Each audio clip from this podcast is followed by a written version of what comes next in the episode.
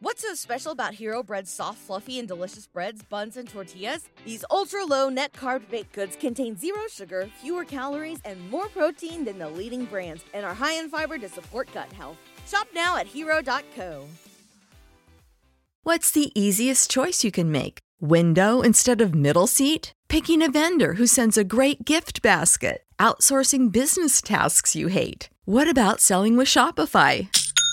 Whether you're selling a little or a lot, Shopify helps you do your thing, however you cha-ching. Shopify is the global commerce platform that helps you sell at every stage of your business. From the launch your online shop stage to the first real life store stage, all the way to the did we just hit a million orders stage. Shopify's there to help you grow. Whether you're selling scented soap or offering outdoor outfits, Shopify helps you sell. Wherever and whatever you're selling, Shopify's got you covered. Sign up for a $1 per month trial period at shopify.com slash try. Go to shopify.com slash try now to grow your business, no matter what stage you're in. Shopify.com slash try. The Britflicks.com podcast.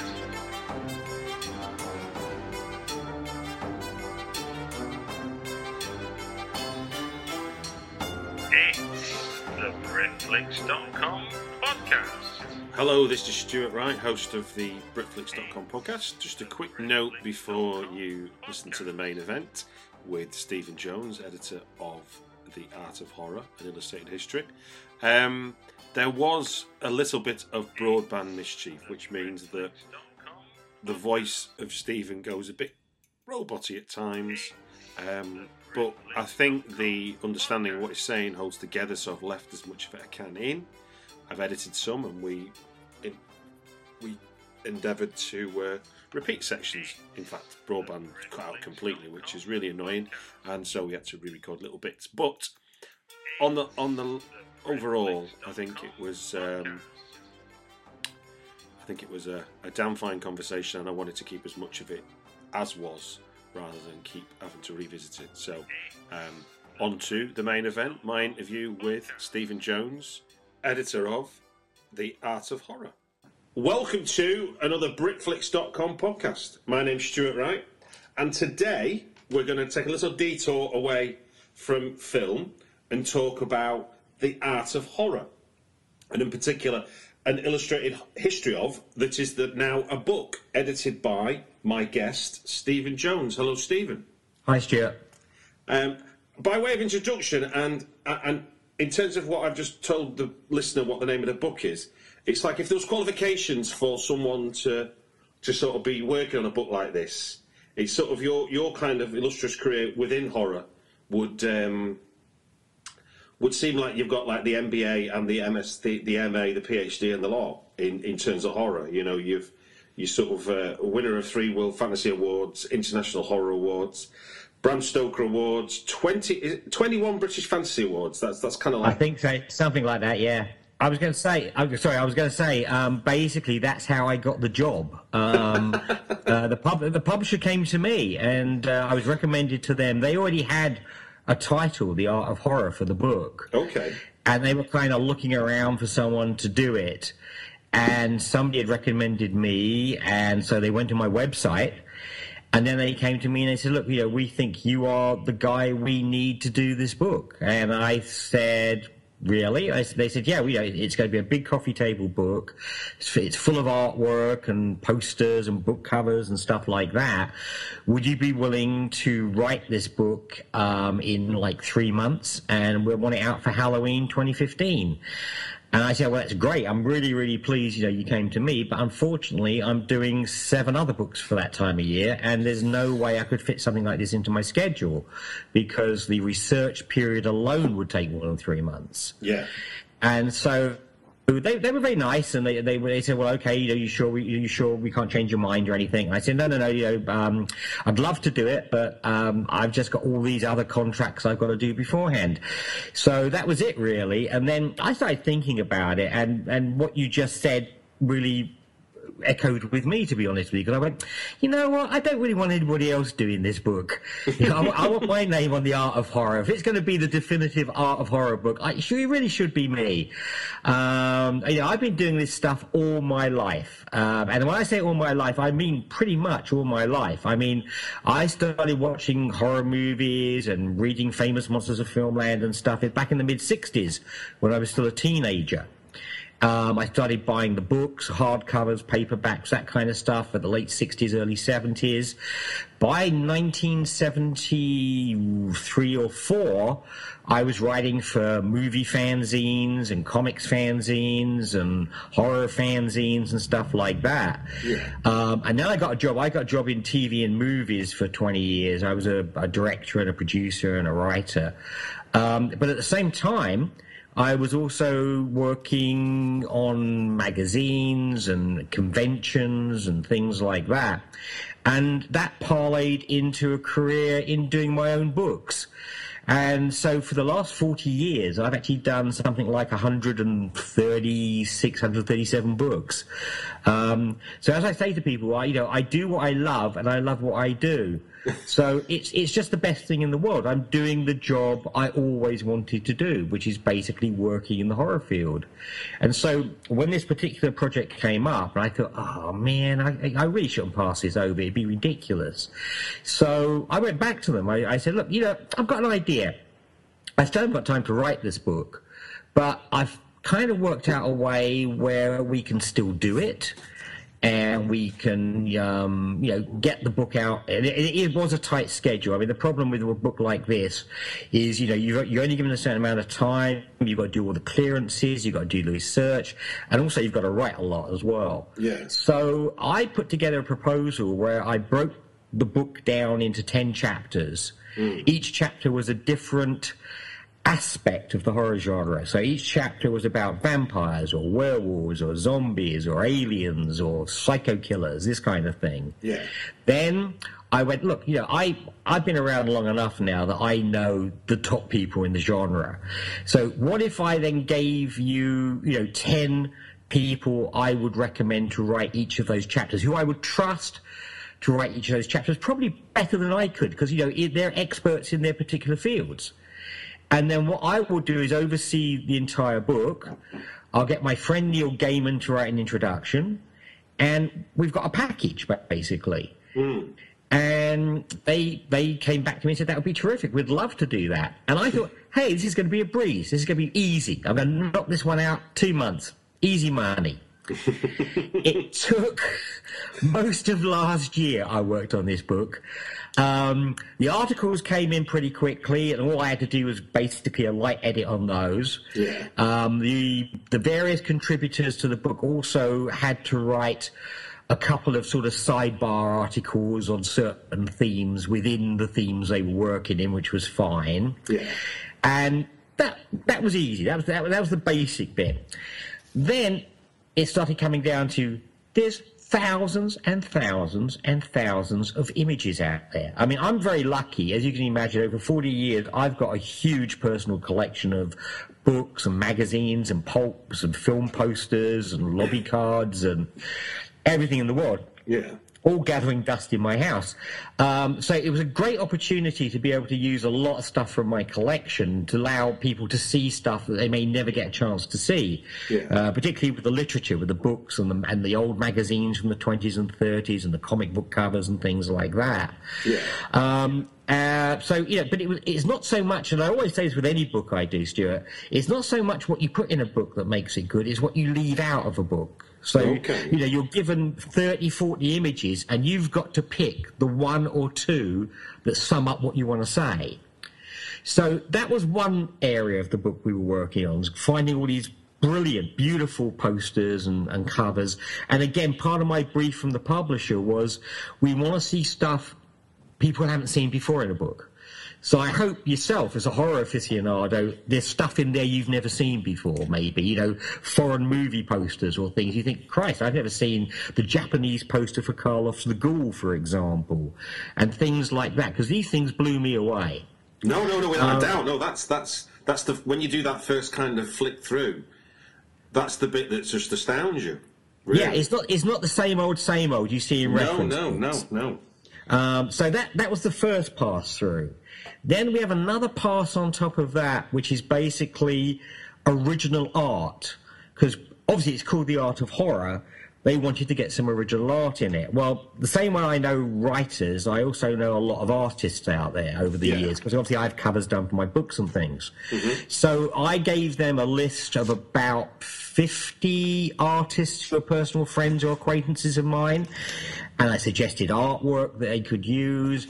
And then we added to that from the internet. We found people out there I'd never heard of who were doing who were doing terrific work in, in, in horror, but they're not being published anyway. They're just publishing on their own websites or their own blogs and things. So we've ended up also putting in something like 104 artists with their original work in the book. And so those scans are from the original paintings in most cases. So you've got this incredible level of art as well on top of that. And then the final pass for me, and this is the one that nearly killed me, was they said, and of course you've got to write all the captions in the book. Oh, And each caption has to be a minimum of 100 words. yeah. I was going to say they're, they're, they're, they're pretty comprehensive, aren't they? Yeah, yeah. And and I, I went, oh, okay, well, it should be easy. And so it started. And so, and so I found myself literally writing caption after caption after caption every day. In the meantime, I was also mostly laying out the book because obviously I knew which images should be the hero image on a page and which we could, you know, make a full page or a double page or whatever. Mm. So then I decided what I would do is the captions would become like little mini essays rather than just a caption. It would be a little mini essay that would tell you something about what you're looking at that maybe is not included in the main article. Mm-hmm. And then we got to a point where because I had laid out the book in a certain way, and we had a certain amount of space for the captions, I then started rewriting all the captions so they fitted the space we had exactly. So if you look through the book, they pretty much end within a line or two of each other. So I would go in and update them, I'd expand them, I'd just make them all kind of look very neat on the page, which I didn't really have to do, but it just makes the book look a lot better and it really does, it really is attractive. So each one of those captions for the, I don't know what, we've got maybe 700 images, possibly more in the book, is an individual little essay in itself in a 100, 120, 150 word essay. It's, it's really quite interesting. No, no, no. It's, it reminds me. I mean, in a way, you've gone to the, the sort of amount of trouble that people you often see at art galleries. You know, with with text that's attached to a picture. You know. Yeah, well, that was the idea. I thought to myself, as I said earlier, if somebody's going to do it and it's going to be me, this is my one shot at it. Let's make it really, really cool and really interesting for me as well. I mean, I found a lot of this very interesting to do because when I started out, I mean, obviously I knew quite a lot of this stuff, but you know, mm-hmm. I don't know everything. And so I was researching things, I was looking up stuff that I wasn't quite aware of, particularly to do with art and learning all sorts of new stuff and all sorts of cool stuff, which I wanted to try and shoehorn into the book somewhere. And so it was the captions that allowed me to do that. I mean, the other great thing about the book is we do have um, these little sidebar pieces, and although we got lots of great sidebar pieces from the from the other writers in the book, there were certain areas which I felt were key elements of horror which hadn't been covered in the main articles. I mean, good example, Lon Chaney Sr.'s London After Midnight, one of the great lost horror movies of all time. It's it's always been something I've been fascinated by, like what happened to it, where is it, could there still be something out there somewhere? And there's some wonderful, wonderful imagery from that movie, wonderful posters and lobby cards and ads and things, which I wanted to get into the book. So I ended up writing a page just on London After Midnight and using okay. all this great imagery to illustrate it. Um, another one of my favourites is Arsenic and Old Lace. And what, again, what fascinating, I mean, I love the Frank Capra movie with Cary Grant and Raymond Massey and Peter Lorre. But I also love the, you know, the Boris Karloff stage version and the Bela Lugosi stage version and things like that. So I got to do a whole page on the history of Arsenic and Old Lace using old playbills, old publicity pictures and whatever. Because I felt, well, if you're, if you're somebody coming to this book and you don't know a lot about horror, I want you to go and, go and find a copy of Arsenic and Old Lace and watch it. You know, watch the movie, the Warner Brothers movie, because it's terrific and it's all part of the heritage, the rich heritage that's the horror genre. So these, I mean, when I say it was hard work, I have to say it is probably in the past 40 years the most fun experience I've had on any book I've ever done. And then what, what the icing on the cake for me, mate, is it turned out beautifully. I mean, the final product was everything I could ever dream in a, in a, in a coffee table book. It, I mean, I've done those books before. I did the film time books to uh, the movies Coraline and Stardust for Neil um, uh, a couple of years ago, and I've done other movie guides, the illustrated monster movie guides, and uh, various things for Titan books. But this book, I have to say, is probably the best calling card I could ever have as an editor and as an author. I'm what, really, really, really proud of it. What What was it about? I mean, obviously, you, you, you're you're um, you're you're sort of you've done so much work in horror and, and, and, about horror.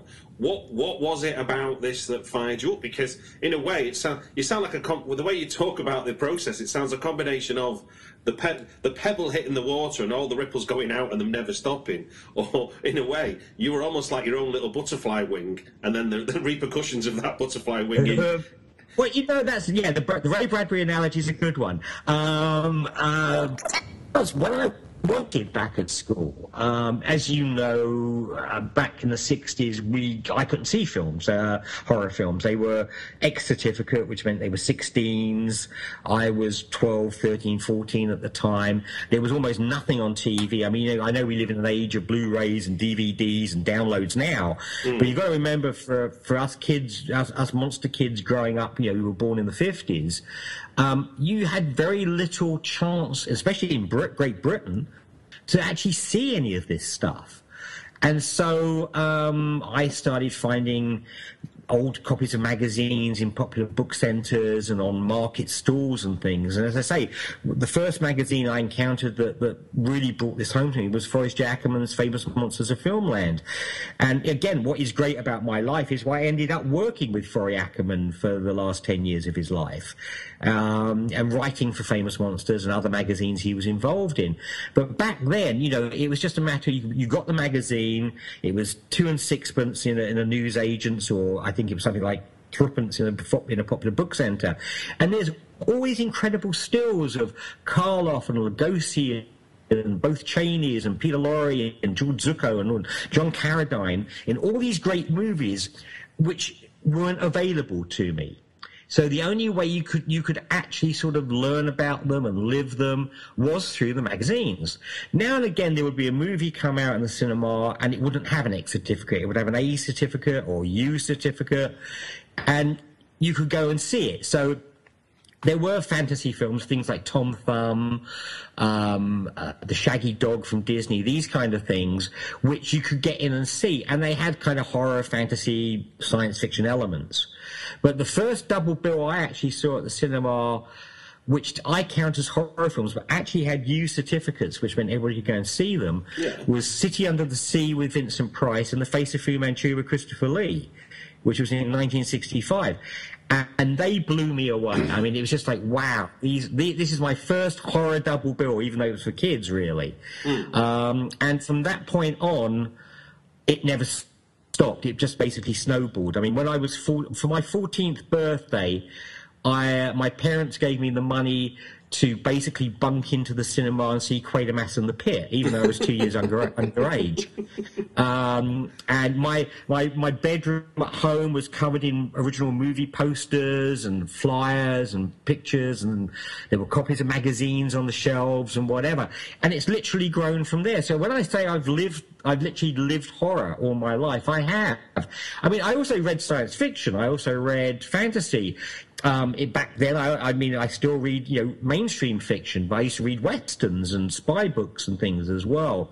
But often there's connections. You make those connections in genres. I mean, I consider The Man from Uncle and, and certain James Bond films just as much fantasy as, I don't know, I mean, Harry Potter or, or that kind of stuff. You know, all this stuff is connected. All this, all this books, films, comics plays. It's all part of the theatre of the imagination. Um, it's just for some reason I've always been drawn to the darker side, to the horror side. Um, I've always found it a bit more spooky, a bit more scary, a bit more edgy. Um, I, I, find it kind of sparks the imagination a bit more, maybe, than some of the other genres. I mean, I still read them, I still love them, but horror is the thing I live and breathe 24 hours a day. And I literally do that 24 hours a day. I do, since the late 80s, I've done nothing else but horror. and it's been great. It's, it's just wonderful. So, what uh, given given given how much knowledge you came, how much accumulated knowledge and experience you came with, what were some of the discoveries for you then making this book?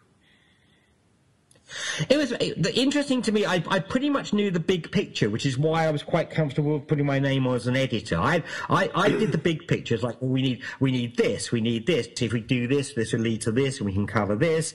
And so basically, the you know the whole book was put together in my head um, without any problem at all. Yeah. I, I, used to be um, a, movie publicist and do um, DV, you know, making of films and things for movies and things. So I'm pretty, I'm pretty good at actually seeing the whole thing mapped out in my head very easily, doing the concept. Yeah. But um, what what I didn't know a lot of was the details was when you when you talk about somebody and you go in and you look at what they were doing, um, the actors, yes, because obviously I, I knew all the actor stuff and the writers to a certain extent. But as I said earlier, it's with the artists. I mean, there was stuff um, when I'm in the zombie chapter, for example, I knew that there was a book which was the first book that ever to mention zombies, which actually Bela Lugosi's White Zombie was based on. Okay. Um, and it was a travel guide. Basically, it wasn't a fiction book. It wasn't for it was basically a travel guide about the Caribbean, which actually mentioned zombies and the Walking Dead and everything else. And wow.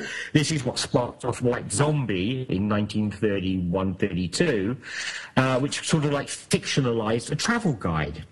But what I did discover was that, you know, this book actually has some really interesting 1930s type, 1920s actually illustrations. And I had no idea who this guy was who illustrated this book. So I, I did some research. And again, as I say, to write a couple of 100 word chat, uh, uh, captions, I probably spent four days researching them, which was crazy. Gee whiz. But, but I, I, I found out who this guy was. Then I discovered that he went on to do other things. Then I discovered that he was he was he was arrested in England and taken to court and then came out again. And this guy had this rich, I mean, you could probably write uh, a, a biography just of this one guy. And I had to take all this information, which I'd learned for the first time, and boil it down to a couple of paragraphs for the book. And that was the fun of doing it. I mean, it really, really was great. And as I say, I, it, I taught myself stuff. I discovered stuff I didn't know.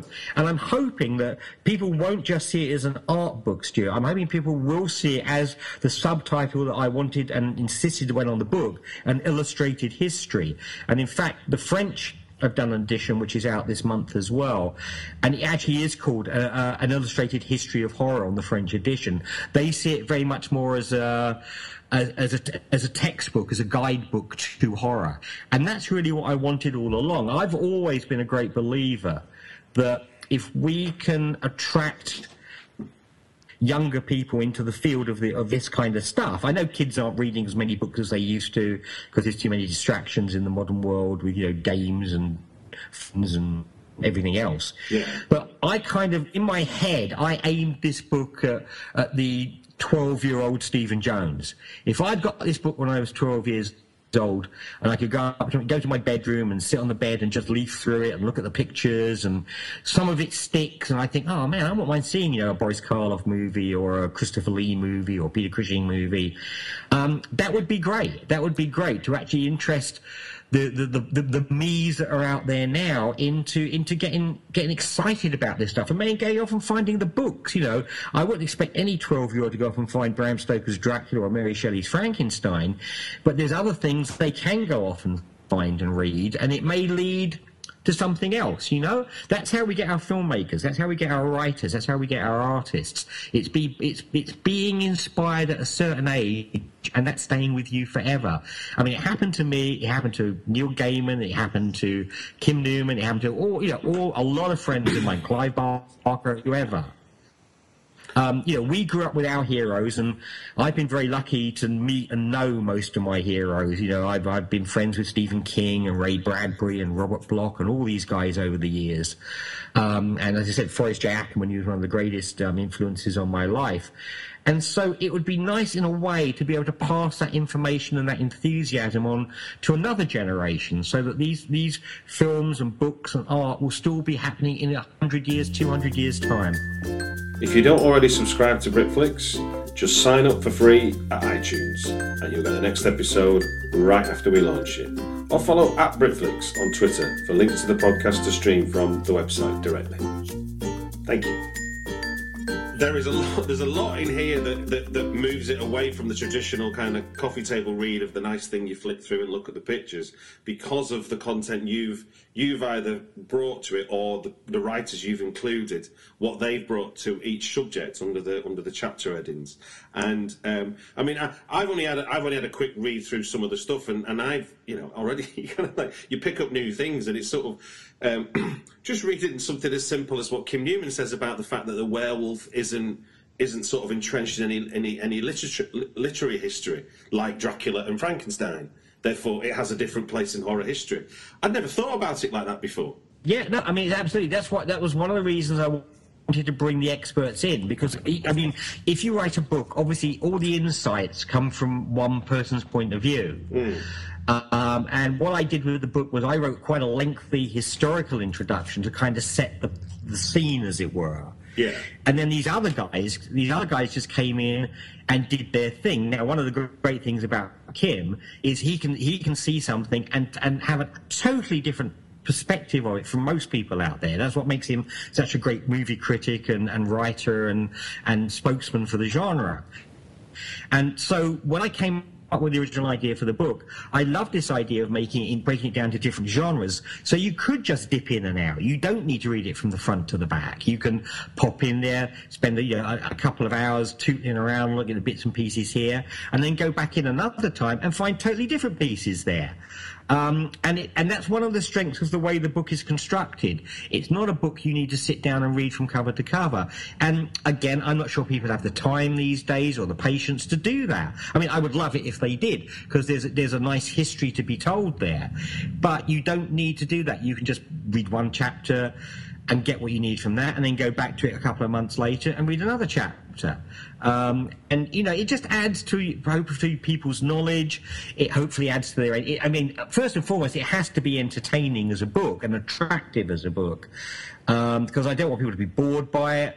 I don't want people to, you know, to say, "Oh, God, I've seen that image so many times before." or to say, oh, well, this, you know, this is just not very interesting. And I think all 10 of the contributing writers absolutely nailed their sections. I mean, they, they got it right because it's very difficult to boil, you know, the whole history of vampires down into 2,000 words or something or whatever it is in the book. um, and that's the skill of the writers. What I was saying earlier, Stuart.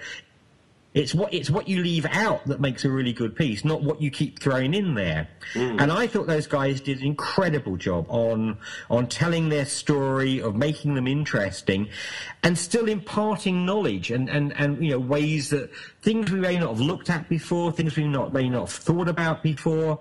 Um, I, as I said you, you know earlier, horror is a fascinating subject. Horror is a great, great genre to work in because it is so imaginative, it is so interesting, and, and you can always find different elements to. You know, we're still, I mean, we're coming up to Halloween now and you know there's going to be a ton of stuff on TV and, and in the movies and whatever, and all of it's going to be different. All of it's going to be interesting. It might not always work. You know, I mean, it might not always play out in the end, but at least people are trying to do something different, to reinvent things, to do things in a different way, and that's what I find fabulous about the horror genre.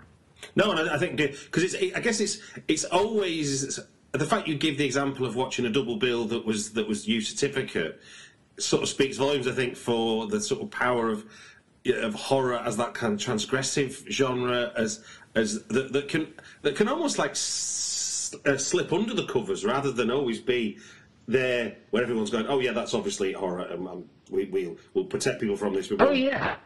My friend Ramsey Campbell and I agree that basically horror is probably the most subversive of all the genres. yeah, I mean, you can get away, you get away with pretty much anything in horror fiction. Um, um, it's not quite true. You, know, you, you you can do a horror romance, you can do a horror western, you can do a horror detective thriller, you can do a, a horror science fiction, whatever. It doesn't necessarily work the other way backwards. so horror can come in anywhere. I mean, you know, Alien may be a science fiction movie, but it's also a horror movie. yeah, yeah, yeah. It's that kind of thing. You you can get it in under the wire. You can get it. Um, you can get it in. You, you can present it in ways where uh, the reader or the viewer might not even be aware they're seeing something that's got horror on it. and would be appalled if they knew it was horror. Um, certainly, when I was growing up as a kid in the mid '60s, of course, uh, the the big thing for us was Doctor Who, which was technically a children's program. It was basically science fiction because it's an old guy in a, in a time traveling box. But there was elements of horror in, in, in almost every episode at one time or another. I mean, recently I just saw this new version of Jekyll and Hyde that Charlie Higson has done, which is again basically supposed to be family viewing, but which is a terrific continuation of a an old fashioned horror trope um, dating back, you know, to the to 19th century and given a whole new 20th century spin on itself to make it something interesting, something different, yet still retaining those elements of horror. And that's the great thing. That's why genre has been so successful so long lasting. Is because it does have that ability to reinvent itself for new generations. So, you know, you'll have the Universal, you have the silent movies, then you have the Universal monster movies, then you'll have the Val Lewton movies of the 40s, then you'll have the Hammer movies of the 50s and 60s, then you'll have the slasher movies of the 80s, you have the torture porn movies of the 90s, and so on and so on. So we managed to reinvent the genre every decade or whatever, the, whenever the wheel turns and you know, a new theme comes through. And it's and it now, you know, now I'm now I'm now much older than I was when I started. But if you look around you, it pervades everything in our lives. Um, TV, radio, movies, books, games, everything has now got horror in it. Um, TV commercials, even. Um, you know, the, things like the zombie is is now part of the is an image that everybody in the world is used to. Uh, there was a time once when they said that the most um, recognizable icons in the world were Mickey Mouse, Marilyn Monroe, James Dean, and the Frankenstein monster. Um, and I think that's now true of zombies and vampires and all and wolfmen and everything. Kids who have never seen the movies or read the books know who those characters are from cartoons or cereal packets or all sorts of things. I think it's wonderful. I think I mean when I was this age, I when I was you know there, I wish I had all this stuff around me. I'm going to say I think you might have blown up if you'd have picked this book up when you were 12. But remember again, it's a matter of this is you know this is the end of 40 years. It's not the beginning. This is stuff I've accumulated in that time. And now it's out of my head and on the page, which is a good thing. So it means that clears my mind to get on with other stuff and whatever. And, you know, we all hope, when we do a book, the, the best thing we can ever hope for is that that book will be around after we're dead, that people will still be reading. Someone will pick it up, you know, on a, on a market stall or in a, a used book sale and just pick up, you know, from 10p and think, well, this is kind of interesting. I'll take a look at this. And I, you know, it's kind of immortality. If somebody's still reading your work years and years and years later, you've achieved what you wanted to achieve. I've been very lucky. Um, I've got books I published 20 years ago, which are still being reprinted now and are still coming out now.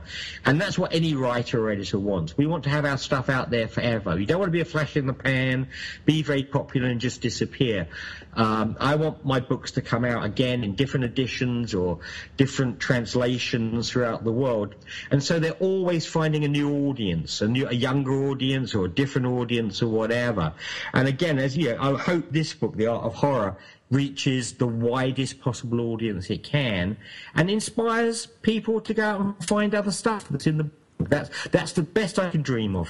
Indeed. Well, what what was when you when you were when you compiling them? What were the um, the sort of the combination of the must-have images and also most difficult at the same time? Because I'm I'm guessing some stuff is relatively easy to get hold of, but what were the kind of real sort of Raiders of the Lost Ark for you to try and get hold of that's in the book? Oh, well, I mean, we we have some things in the book which I mean, getting getting permissions was was difficult because there's so many different people you have to talk to. But luckily, one as I told you earlier, I, I couldn't actually sit down and write this book and myself. So I had a great team of people behind me. Mm. So not only did I have my publishers who were supporting me all the way through, but I had someone who was dealing with the rights. So they were dealing with the contracts and getting permissions to use all this material and dealing. Once I picked an artist or found an artist or whatever, they would go to that artist and do the contracts, everything else. I I could worry about. And I also had a managing editor, a guy called uh, Adam Newell, who I'd worked at with uh, Titan Books on film books who was an absolute godsend because he and I were absolutely on the same page literally from, from day one. Um, and he was there as my backup. He was finding material and bringing it to me and Shaliz, do you think is better, Steve? And what do you, you know, we need to find this and whatever. Uh, and at the end of the day, because my name's on the book, the final decision was mine. The final choice was mine. And often I would say, look, you know, we've got five or six great images from this film or this book, and we can only use one. So this is the one I'm going to go for. Now, there might be several reasons for that. One might be that it was the most iconic image, you know, from that particular thing. Yeah. Or another reason might be it might be the rarest image. Um, you know, as you said, asked in your question, one of the things I'm delighted to have in the in the book, actually two, are these huge 12 sheet posters for Frankenstein and King Kong, which you know these things you could paper a wall with. They're so huge. And to get like, and they're rare. Obviously, you know these things. The fact they've survived since the 1930s um, and in such good condition is so rare, and they're in, and they're in private collections. They're worth literally millions and millions of dollars. Really? And so to be able to get They're those worth, sorry, they're worth millions of dollars. millions of dollars, Wow. literally millions I- of dollars, because they are literally possibly the only last surviving version of that film poster in That's the world. That's astounding. It is, and to be able to get those into the book so that people who don't have millions of dollars can actually see them and enjoy them. And, and you know, because the artwork is always different. I mean, one of the things that we point out in the book, especially with movies, is that they did a whole different range of movie posters. Um, so you would have things like are called one sheets, which is the standard American movie size, and there might be four versions of that. Then they would have something called an insert, which is a long, thin movie poster that would go in like a little side window in the cinema. There might be two or three of those. Then you have things that are called three sheets, six sheets, 12 sheets, banners. And these things are huge because they go on the outside of cinemas, they go on billboards. But of course, once they were finished with and the film had finished its run, most of this stuff was destroyed. It was torn down, it was bulked, it was destroyed. It was, nobody collected it, nobody thought to collect it. It was trashed.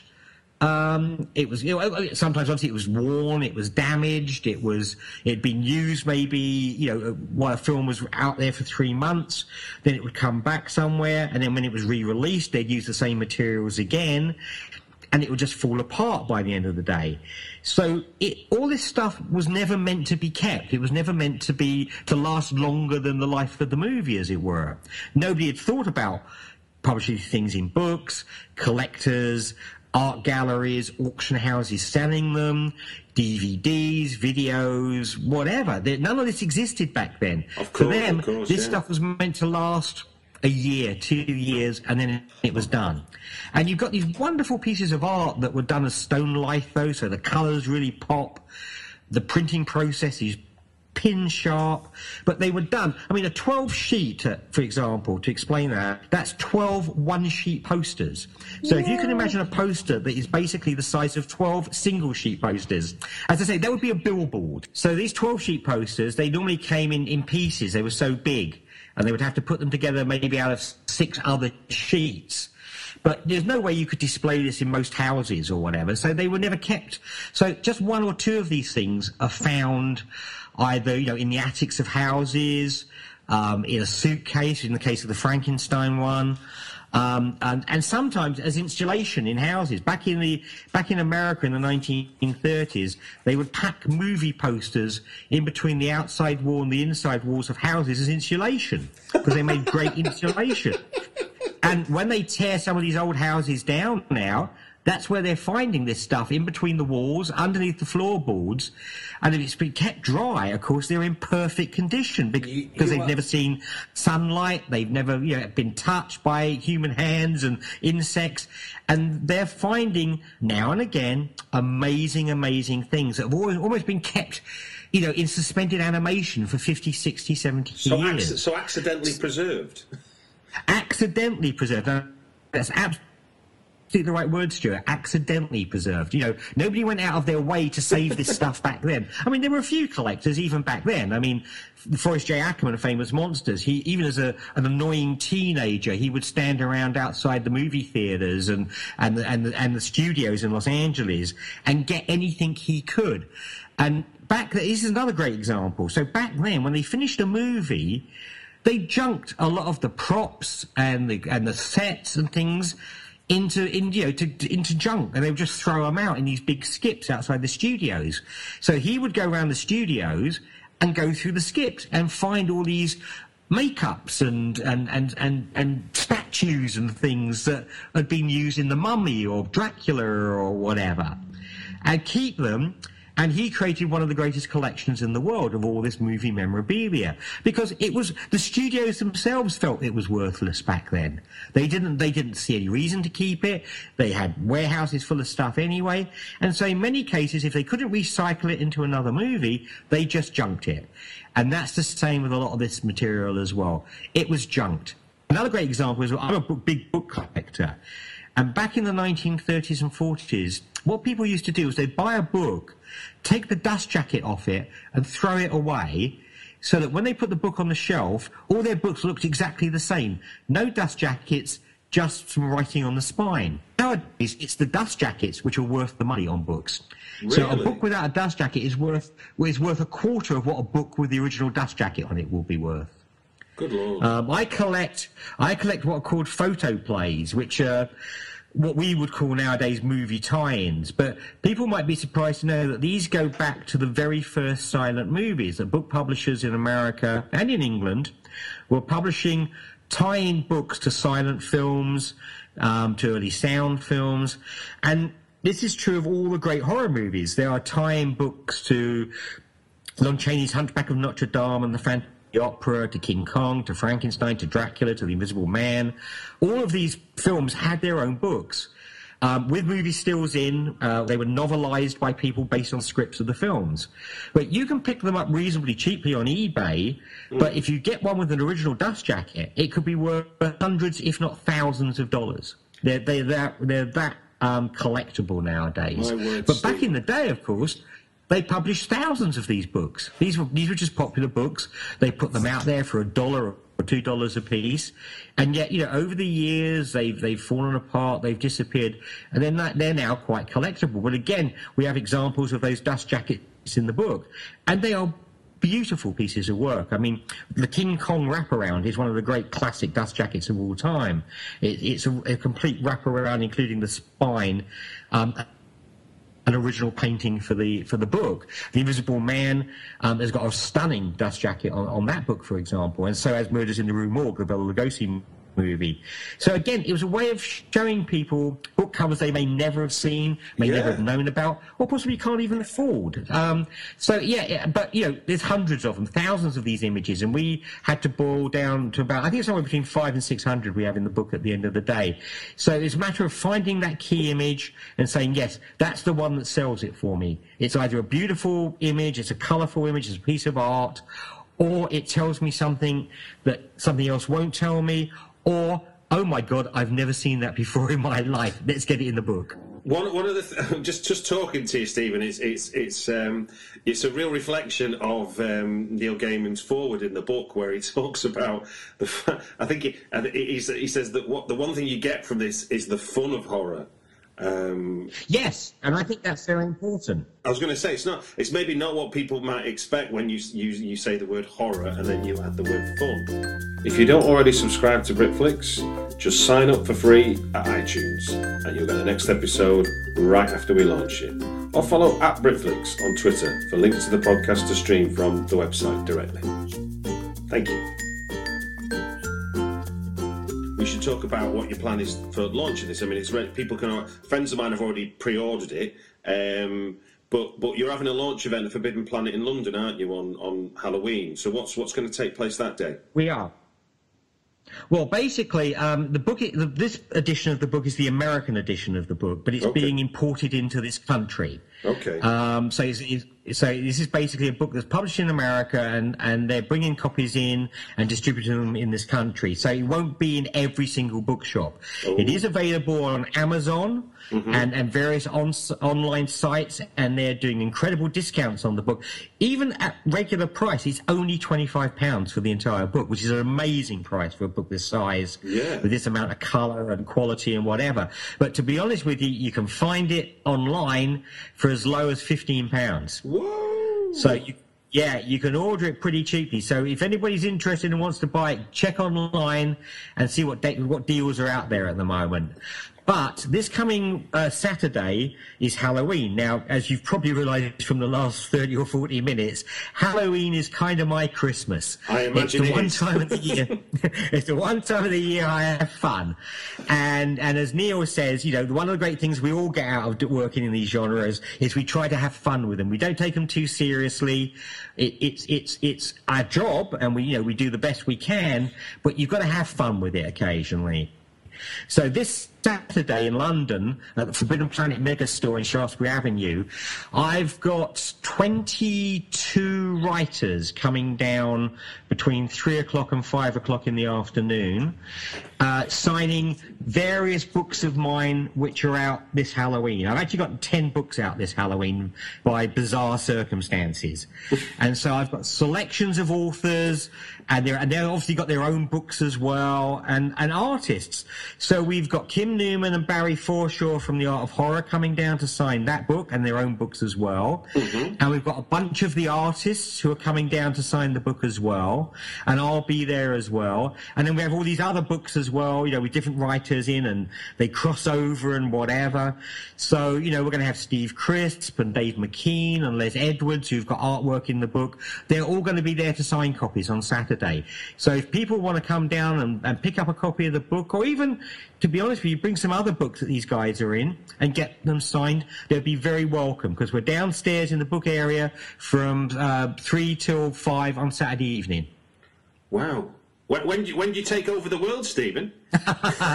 Unfortunately, um, unfortunately, Stuart, horror is still perceived by most people to be a ghetto of literature. We are under the radar, as we said earlier. I mean, you know, it, it's a subversive genre, and I don't mind that. I mean, you know, I've never wanted to be a, a, a- big selling author with, or you know, with all that applies to it. I mean, I love my job. I sit, you know, I sit in my home office.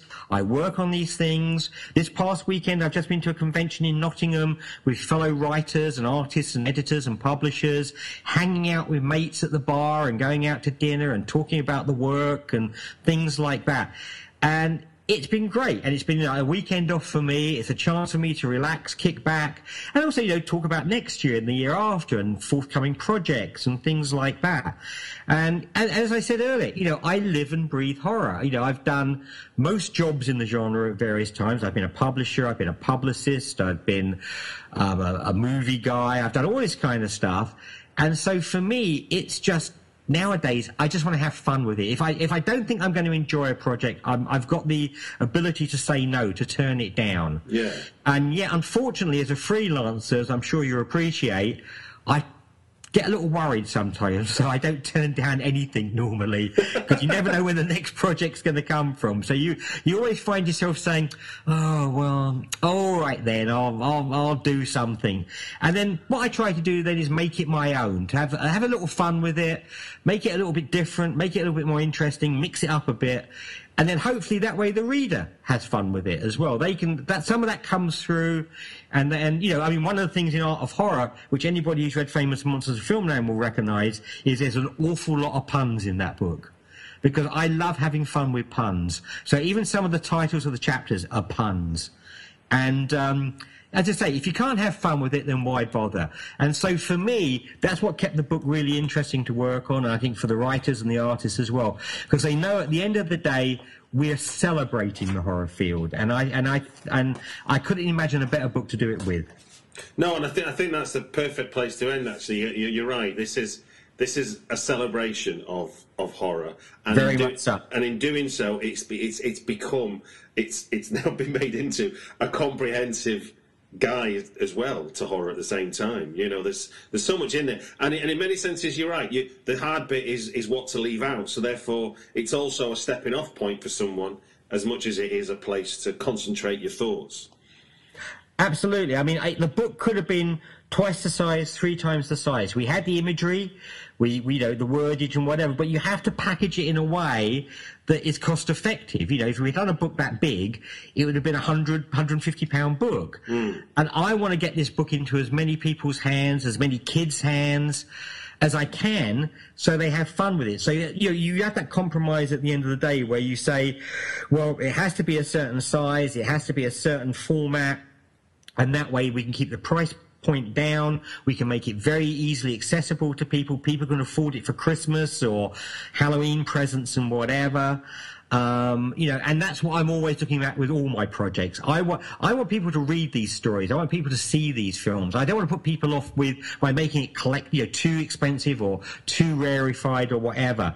So although, you know, we say coffee table book or art book, really at the end of the day, this is just a fun book of pictures and, and stuff that kids and other people can get into and go, wow, wow, this is kind of cool. I want to see more of this. I want to learn more about this. So I hope that comes across in the book. It certainly seems to have so far. The reviews have been wonderful. And, you know, if people want to come and meet some of the people who create this stuff, then come down to Forbidden Planet on, on Saturday and, and hang out. And, you know, we're just normal people. We like, you know, a pint of beer afterwards, like a nice chat, happy to sign our names in books, talk to people, give advice, that kind of thing. So that's Saturday the 31st of October on uh, Forbidden Planet, and it's from what two o'clock till about five. No, three, three o'clock to five o'clock. Three o'clock till five o'clock. Okay. And then we're going to the, then we're all going to the pub afterwards. Okay, that sounds like a fun day.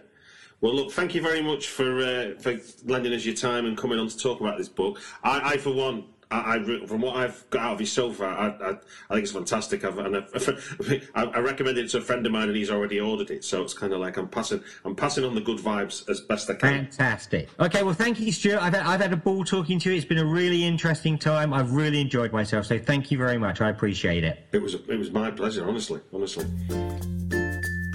If you don't already subscribe to Britflicks, just sign up for free at iTunes, and you'll get the next episode right after we launch it. Or follow at Britflicks on Twitter for links to the podcast to stream from the website directly. Thank you.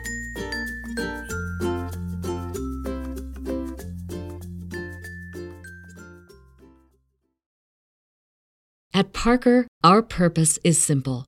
We want to make the world a better place by working more efficiently, by using more sustainable practices, by developing better technologies. We keep moving forward. With each new idea, innovation, and partnership, we're one step closer to fulfilling our purpose every single day. To find out more, visit parker.com/purpose. Parker, engineering your success.